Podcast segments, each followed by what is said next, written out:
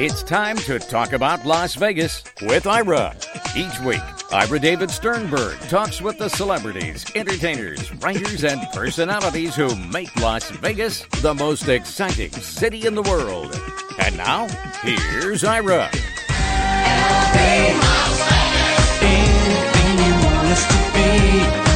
Bring us your fantasy.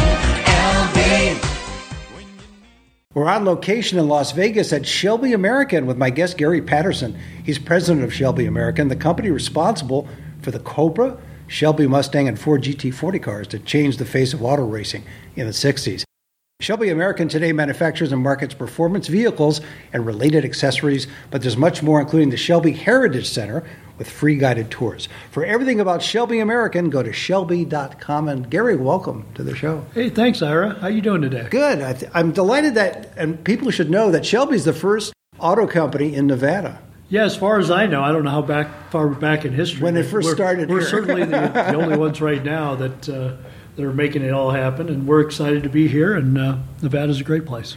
Talk a little bit about Carroll Shelby, and then I want to talk a little bit about you and your involvement with the company because you've been with the company a long time. Yeah, almost 23 years. Yeah, so uh, from the ground up, so to speak, or from the engine back. Yeah, so you know, I mean, I started, you know, back when we were just getting going with the uh, continuation Cobra program in 1996, and um once we got that going, people were like, "Well, you know, if you're Carroll Shelby and Carroll was still around back then, what if you could build a ground-up sports car?" So we did the Shelby Series ones. Uh, 1999 was officially the model year, but uh, you know we we did those, and it was really the only ground up Shelby we ever did with Carroll around, and all carbon fiber body, honeycomb aluminum chassis, push rod style suspension. It was way ahead of its time. You know, still had some uh, you know teething issues and stuff like that with the car, but it was it was fabulous you know, and, and once the car, you know, you got it out there and you drove it on the track and things like that, people found out it was a whole lot more car than, than what they had thought about or heard rumors of, and because the, the chassis and stuff was was fabulous. But you know, and then we got into, um, you know, a lot of stuff when we got going with the Mustang programs again with the Hertz rental car program in in 2006 and uh, Shelby GT program in 2007 and 8, and the KR program in 8 and 9. And, uh, you know, we do Shelby GTs, Shelby GTHs now. We've done the, more programs with Hertz. We've got a, uh, a new rental car program now with Sixt rental car company with a supercharged rental car. We can talk about all that in detail. We got into trucks. Uh, Carroll did uh, performance pickups in 1989. A lot of people don't remember that, but it was really the first of the performance pickups. Uh, we started really doing those probably six, seven years ago. Uh, really strong the last five years. Uh, Shelby F 150, raised version, lowered version, Shelby Raptor. Trucks are actually the biggest part of our business right now. And then we have our performance parts business and so forth. So, I mean, uh, yeah, there's a lot going on at Shelby. We still do heritage vehicles. We talked about the continuation Cobras earlier, but we still do GT40s and Daytona Coupes, and we do a continuation version of the uh, the Super Snake that we did in '67 on a '67 body, '68 KR, uh, both a, a coupe and a fastback. And I mean, a fastback and a, a, convertible. So, I mean, there's just all kinds of stuff going on at Shelby right now, and it's uh, it's the best of times. And the interesting part about Shelby is that if you come down here, because we're here at, at your place, I say place, it's a little bit more than a place. Yeah. But there's so much going on, and I don't think people, because they tend to get distracted by everything else in Las Vegas, don't get a sense of what is actually here. Can you walk us through, in the sense of if you, you walk in the front door, and first of all, there's, of course, the merchandise, which is always important for, for people. Right. And, you know, the, the cool thing is, and we're seeing this more and more, you know, you go to shows and events, and uh, or you're you're in the airport. You see them everywhere now. Uh, people are wearing Shelby gear, so you know hats and shirts and different backpacks or luggage or uh, all kinds of things with the Shelby brand on it. So that's really good, and and the team has done a great job of developing that merchandise and uh, you know so accessories for cars. And I think I heard like a. Shelby just go by right now. Yeah, yeah. Well, that could happen. We do a little testing once in a while, you know, performance. I think our audience probably like heard that. it. If they didn't, But, it's uh, pretty good. You know, the cool thing is you've got all that stuff right in the Heritage Center. So whether you own one or not, or whether you aspire to own one, you can walk away with Shelby gear, just like Harley Davidson and Ferrari and all those kind of things. And so we're we're seeing a lot of that. And so the the uh, the mix of merchandise there is fabulous, and you can buy books and models and things that were, you know, signed in the day. Those are very expensive because they're very limited because you know Carroll passed away six years ago. But but if you look at um, you know they've got a way to do this auto pen thing where they um, you can send it away and they actually do a script that was his signature but now it's electronically duplicated Similar to what presidents things. do. yeah similar to what House, presidents yeah. do so so all that's out there and available and it's exciting and you can just get a whole host of things in the in there but you also have the opportunity to take a, a guided public tour uh, Monday through Friday at uh, 10:30 and 1:30 and it's free uh, so we offer that, and uh, it takes you through the, the Heritage Center. It talks to you a little bit about um, Carroll Shelby and his history and where he started, and and uh, you know what got him you know some fame and so forth, and then uh, you know the the transition from racing cars to actually manufacturing cars and being a team leader for Ford Motor Company, which helped them win the uh, championship at uh, Le Mans in 1966 and taking Ferrari off the podium, which was really, really cool. And it was a big accomplishment. And so we talk about all those kind of things. Uh, we have examples of a lot of those vehicles in the Heritage Center, and then we walk you through that right on into the timeline where we're building uh, cars and trucks today.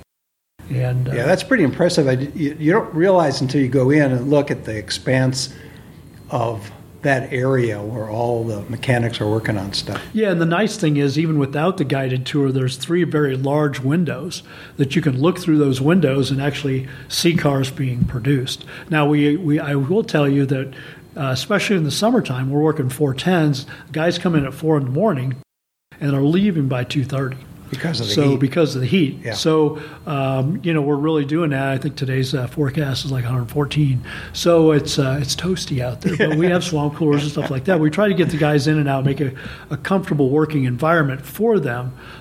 But but you can actually see that whether you're part of that guided tour or not. Then the guided tour does actually take you out into the factory, just just right at the entrance and pony wall, and you can kind of see. Um, there's probably a, a good run of, I don't know, maybe 50 yards where you can go out there and you can actually put your name on the wall, and you know, sign the wall and say I was here, um, which is kind of cool. do you use a grease pen? Uh, we use a uh, typically just a, a felt marker like a sharpie. I or thought something. grease because it was. Well, you like Cars. grease, and I'm sure it's Yeah. cars, but, you know, it gets messy.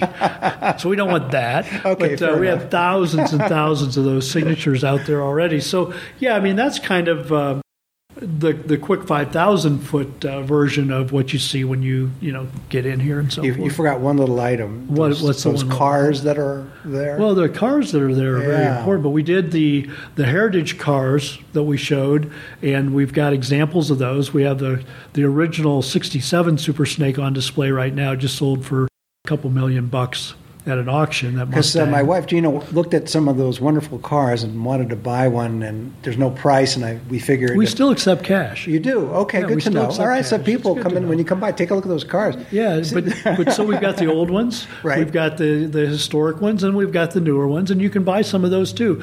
The some of the stuff that we have for sale immediately for sale within our showroom were old company concepts and prototypes and things like that. So oftentimes they carry a little higher price, but uh, you know you buy primarily the cars and trucks through the dealer network now that we have established with Ford Motor Company, and and we have our own like little dealer network. So.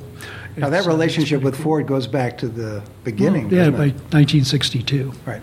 and I want to get into that in our second part, but just a little bit more about, about your role in the company because you've been here so long. That's not to say that you're you know 102 years old, but the point Not is you've quite. had the experience with the company. So you had an opportunity to really see it from the ground up. Carroll's influence on the company is still felt on a daily basis, is it not? Oh, absolutely. Tell us a little bit about his history and then the influence of him on the company. You know, I think uh, the the really cool thing about this is Carroll Shelby was a car person. He loved cars from the time he was a kid. His dad had him out driving a, Uh, I think he had a Dodge, and, and the first time Carroll got the keys to himself uh, on his own, he came back with a speeding ticket for over 80 miles an hour in a much you know slower time, uh, speed zone, and uh, so then his driving privileges were taken away. He wasn't driving for a period tra- of time. The farm tractor was he at that Uh, speed? I'm sure he drove a lot of things, but no, this was actually a sedan. So, but Carol Carroll loved cars, and and then he got to racing them, and uh, he found that he was quite good at it, and that led to more and more rides, and eventually traveling all over the world to race cars. And uh, he wa- raced for Aston Martin and and uh, you know various different brands. MG he won his first race in MG, but then you know he had a heart problem and his life would uh, well, life would have it, you know, um, sometimes you get a few curveballs that you weren't uh, expecting. And so in 1960, Carroll Shelby is driving with nitro pills under his tongue just to stay alive in the races. And uh, he used to say, "Well, it just knocks your head off for about two laps." you go a little slower, and then it, you know, and then you can you know you got your heart back, so you can kind of you can pick up the pace again. But the doctor said, you know, this is just not in your best interest or anybody else to continue this uh, racing thing. So. In 1960, uh, the, the doctor gave him that news as well as a, a timeline, which where he said you might have five years to live. Okay, so he got some really bad news in 1960 that uh, his his days were numbered and they were limited, and uh, most likely he'd live five years, and he lived 52 more. so clearly the But- doctor was wrong. Clearly, the doctor was not only wrong, but he outlived most of them. so that's that's your greatest revenge is, is Exactly. uh, actually just outlive them.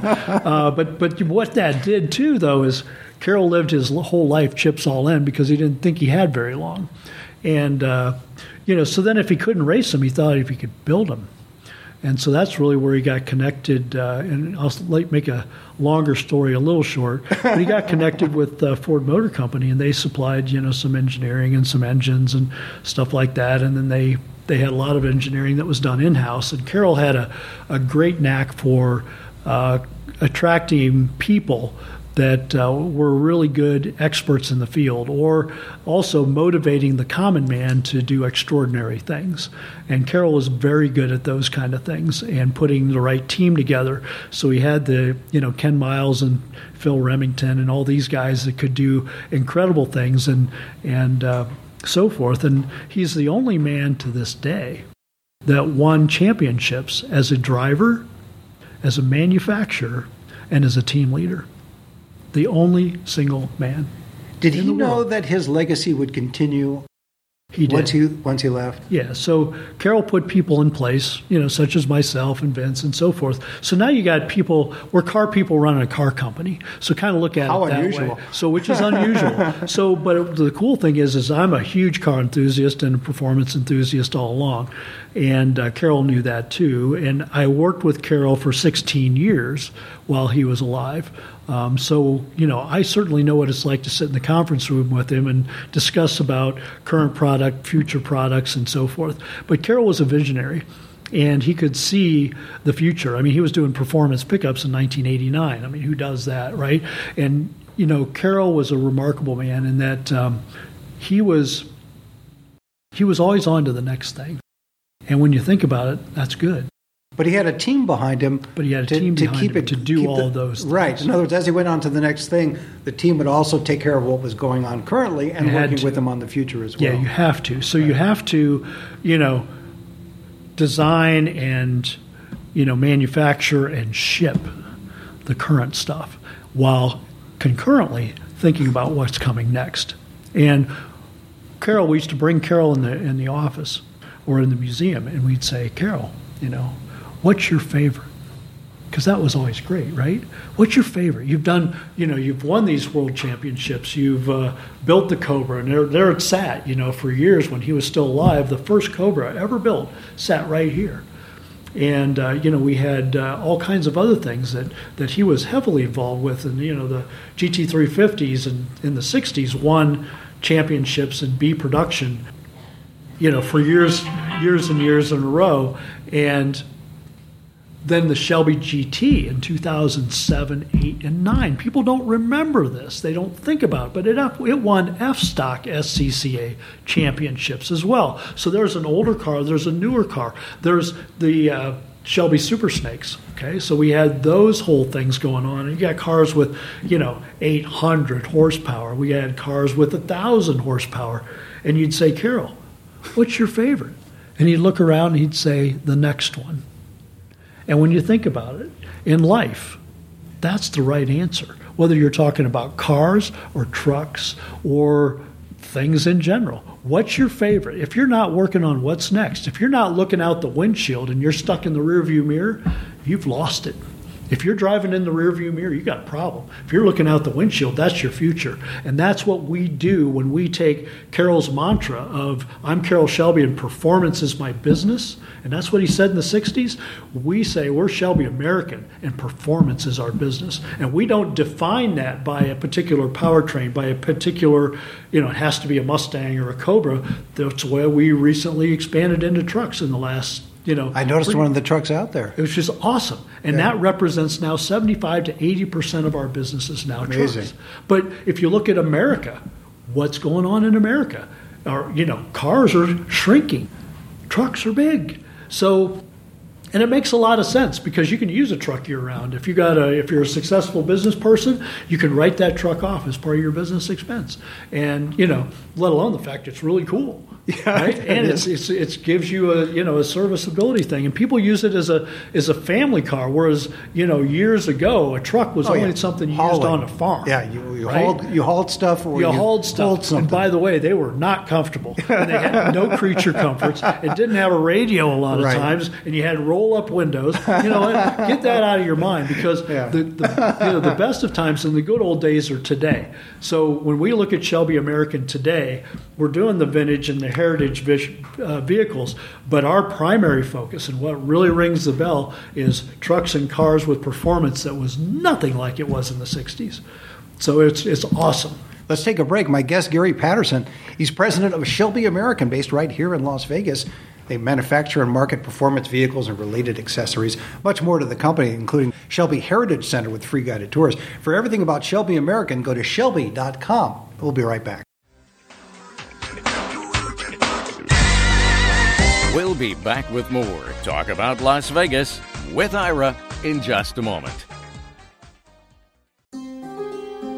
You think you know Vegas, but how much do you really know about this neon city? See the dark side of the bright lights at the Mob Museum, where you can explore how a tough little town transformed into a gaming metropolis with a little help from organized crime. You won't find these stories of lawbreakers and law enforcement, mob bosses, and prosecutors anywhere else. The Mob Museum in downtown Las Vegas. More information at themobmuseum.org. Now let's get back to Talk About Las Vegas with Ira. Welcome back. I'm talking with Gary Patterson. He's president of Shelby American, the company responsible for the Cobra, the Shelby Mustang, and Ford GT40 cars that changed the face of auto racing in the 60s. But they're looking to the future. As he said in the first part, you're looking at the next project, always looking at the next project. So for everything about Shelby American, go to shelby.com. And you were talking about the influence, Gary, of Shelby and how it still permeates the company. You've been with the company a long time, and clearly your influence also permeates the building and the company. Right. You had an opportunity, you mentioned that you were working a lot with Shelby at the early stages, with Carroll at the early stages. And you were mentioning how you were working with Carroll while you had started with the company and you had an opportunity to spend several years in the conference rooms and getting the sense of the man as well. How do you maintain the legacy and, as you say, look to the next project, keeping in mind what he was as a man and as a visionary? How do you do that as president? So I know it's an esoteric question. No, but I think it's a great question. So what we do is is really focus on people. Okay? We have to build the cars and trucks and performance machines that the people want. So, you know, we look to our current owners, we look to past owners, we look to people that you know are aspiring to get into a Shelby. So, and we talk to our people that help build them. We talk to vendors and suppliers and things like that, other car enthusiasts. The cool thing is we're car enthusiasts, so we listen. We got two ears, one mouth. Maybe we should use those ears. And Carroll did that too. What do you, what do you want? And we build what they want. You know what they tell us is, you know, we want a truck that's high performance. So we build a truck with high performance, and we want, you know, what are the key product attributes within that that they want. And if we're smart, we listen. And sometimes we have to tailor that to what's reasonable. You know, uh, people always want something that's really, really cool, but then they find out there's a price tag to go with it. So there's always a balance. And then it's also, you know, manufacturing. So small niche manufacturing has its own challenges. And the amount of money that you can put into tooling for any particular thing is also limited. Because you're not doing volume, so the cost per Correct. Item Correct. is- is so high. yeah. So I can't afford tooling in, in in engineering and those kind of things as if we're building hundreds of thousands of units. I got to be able to justify it within hundreds of units. But that's also what makes the product unique and very special. And if you go to uh, the resale market at all, if you go to public car auctions, okay, that's what sets Shelby apart. And if you look at the top 10 sales on any major auction, there's a Shelby in there somewhere, if not dominating five out of the 10 spots. So the, the Shelbys keep their value because it's not something the common guy has, you know. And there's there's no picture of a Camry on somebody's wall, right? It's uh, other than mine. It's no, not on yours, but you know, I don't know about you, but uh, you know, I look in kids' rooms today, Right. and I look in my room. I remember what that was like, you know, back when I was uh, a youngster. And you know, there's a there's a 427 Cobra and there's a pinup girl, right? So that was me. Okay, yours might have been different, but but that was me. But I think largely today, those kind of things are still the same. And you know, I don't want to take anything away from the gals because my wife owned a 68 GT500 KR before I ever met her. See, Okay. And she's a performance lady. And so we we're very careful to make sure that we produce cars and so forth that the ladies like too. Okay. But performance is our business. So if the lady likes performance, we do it. Okay. And then Most- we do the same thing do, with so. the uh, with the the, the showroom and the, the merchandise and so forth. Yeah, most of our customers are men, but that doesn't mean that they're all men. And there's some really, really cool gals. And like I say, my wife is just on the gas hard. makes for a compatible marriage, doesn't it? It does. It does. And she is wonderful on many levels, but that was clearly one that, that we shared, which That was sealed the deal. Which was great. That was great. Well, it actually is what got us started. Oh, there you go. and go. then we, I found out a whole lot more about her that was Right. just a perfect match for me. But but enough of that. I mean, I think that uh, I don't know. That was pretty good. yeah, but but if you talk about but if you talk about what people want and you build what people want and the legacy, people say, well, what happened? You know, Carroll Shelby died. What are you guys going to do? It's pretty simple. He put the key people in place, even when he was around, that would carry that legacy forward. Aaron Shelby is Carroll's grandson. He's also on the board of directors. Oh, by the way, he's a huge performance enthusiast. He and his dad, Pat, and his brothers, they all own Shelby cars, both past and present.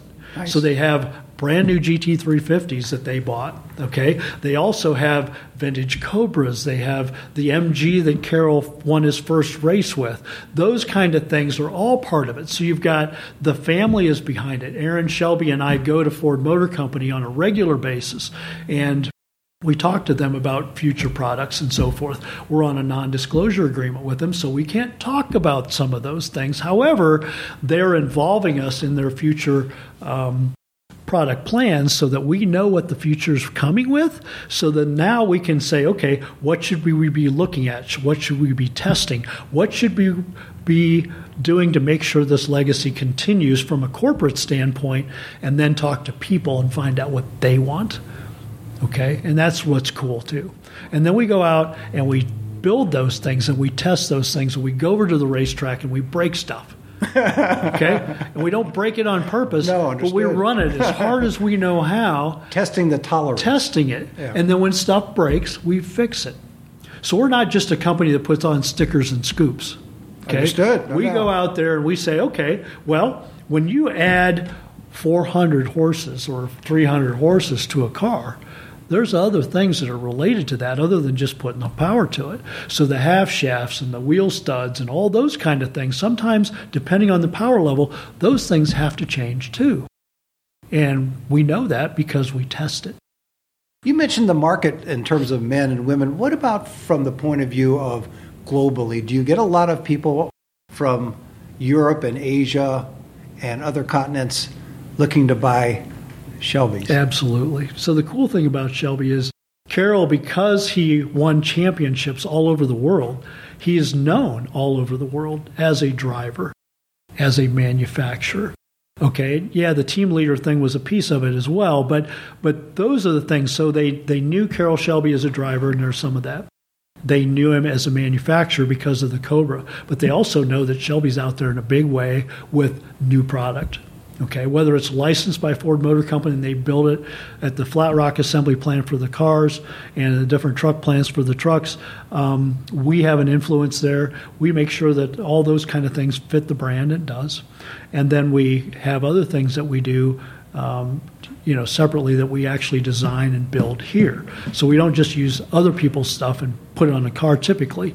Uh, we do some of that, but uh, we also test it and validate it and so forth. But we also, you know, design our own front fascia and our own hood and our own wide body and those kind of things. Uh, and then we may have it manufactured somewhere else because it really makes sense if you're going to do it on a repetitive basis on volume. But we've got car people run a car company, and the legacy bec- continues because of, of the people that work here, the enthusiasts that uh, that buy our, our products, or the people that aspire to buy our products. I mean, I was talking to younger people uh, over the last couple of events that I went to this summer in Minnesota and uh, Michigan and and uh, Pennsylvania most recently this wa- last week, and I'm like, what do you guys like? You know, what are you looking for? You know, what do you think is cool? What do you think isn't? You know, what's uh, what's important? You had your you? ears open, right? Yeah, you got to listen to these yeah. people. You know, I like to find out what's in his head. Yeah, that's a good He's, point. he's a little younger than Yeah, we we're- we're talking about Tegan, yes, our Tegan, videographer. Tegan's a little younger, but you know we got to listen to those people and we say okay, and then we got to help educate them as well because what they may think works is not practical, but they can also teach us things too. Um, we learn a lot of. The, from them about uh, social media and technology and stuff like that. I'm still a guy that's looking for the dial on my phone, and uh, you know if if uh, yeah, it doesn't require a if can't anymore. if. I can't make it work, I find somebody that's his age and I go, here, fix this. Yeah, exactly. Right? I don't want to read the manual. I just want it fixed. Right? So so I know my limitations. I know what I'm good at and what I'm not. Right. Okay? So so I'm you know I get that. But we, we have to listen and the legacy is going to continue because of, of the people and what they want and what they like and so forth, and we better deliver on that promise. and there's a movie, I guess, coming out. There's a movie that's coming Are you guys involved with the movie? Nah, as not too much. Okay. But and what I'll tell you about the movie is I think it's fabulous. I think it's. I've seen the the, the promotional trailer, you know, that, that goes on and so forth. If you think it's hundred percent accurate, it's not. Okay. If you think of it as entertainment, and the fact that the majority of the storyline is accurate, okay, that's pretty cool stuff. And it will go a long way, I think, to educating a whole new generation of people that may go to the movie theater, like this Tegan's age, right? And they'll find out more who Carroll Shelby was and a little bit about what his personality was like, okay? Um, by going to the movie and seeing that stuff. You know, if you look at technically what the car is exactly in the movie, yeah, you Well, can dramatic- pick it apart. dramatic but you know what? If you look at if you look at the storyline and really the passion that's behind it, and the fact that there was this this war between Ferrari and Ford, and how does that pan out? And oh, by the way, we do win. Um, that's pretty cool too. And then, you know, there's also a legacy thing there. Ford came back 50 years later with the Ford GT and won again. yeah, it's quite a story. 1966, Quite a story. 2016 went back and won again. So that's pretty cool from the Ford perspective too. But but it was it was Ford Motor Company. It was Henry Ford II in a very unique period of time in the 60s. And how did that play out? And so then you take a look at that that passion and so forth for Shelby American and this company and Ford Motor Company and you know David and Goliath kind of thing, right? it's a, it's a pretty cool story. It is. So we're excited. Last question. Do you know the reason why Shelby decided to base themselves or locate themselves in Nevada? Las Vegas? Yeah. So so Nevada made a lot of sense. Carroll was primarily you know located in California, which wasn't as business friendly uh, with the taxes and so forth as it was in Nevada. And the other piece of it was back in the uh, mid '90s, um, there was a plan in Las Vegas to build a big motor speedway. And Carroll always dreamed of having his factory right back in the speedway when we were doing a lot of R and D and so forth. And back then, that was pretty cool, and we did that.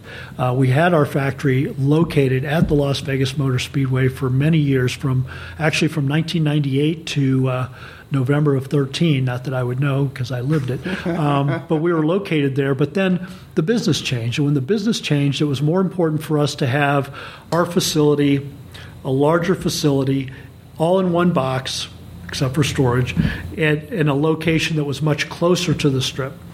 Okay, so now it's close to where the people are and close to that. It makes it convenient. Otherwise, they thought we were, you know, two states away. so, but but really, really, it was a business decision to come from California to here and from Texas to here, and it really Nevada makes a lot of sense. Well, that's a great way to end it. My guest has been Gary Patterson, president of Shelby American, based right here, as we said, in Las Vegas. There's so much to the company, including the Shelby Heritage Center and, of course, the foundation, which we didn't touch on, but you can look it up on their website. So, for everything about Shelby American, go to shelby.com. And, Gary, thanks for being on the show. Hey, thanks, Ira. It's been a pleasure. Appreciate it. See you next time. You've been listening to Talk About Las Vegas with Ira. Each week, Ira David Sternberg talks with the celebrities, entertainers, writers, and personalities who make Las Vegas the most exciting city in the world. Hey, Las Vegas, anything you want us to be.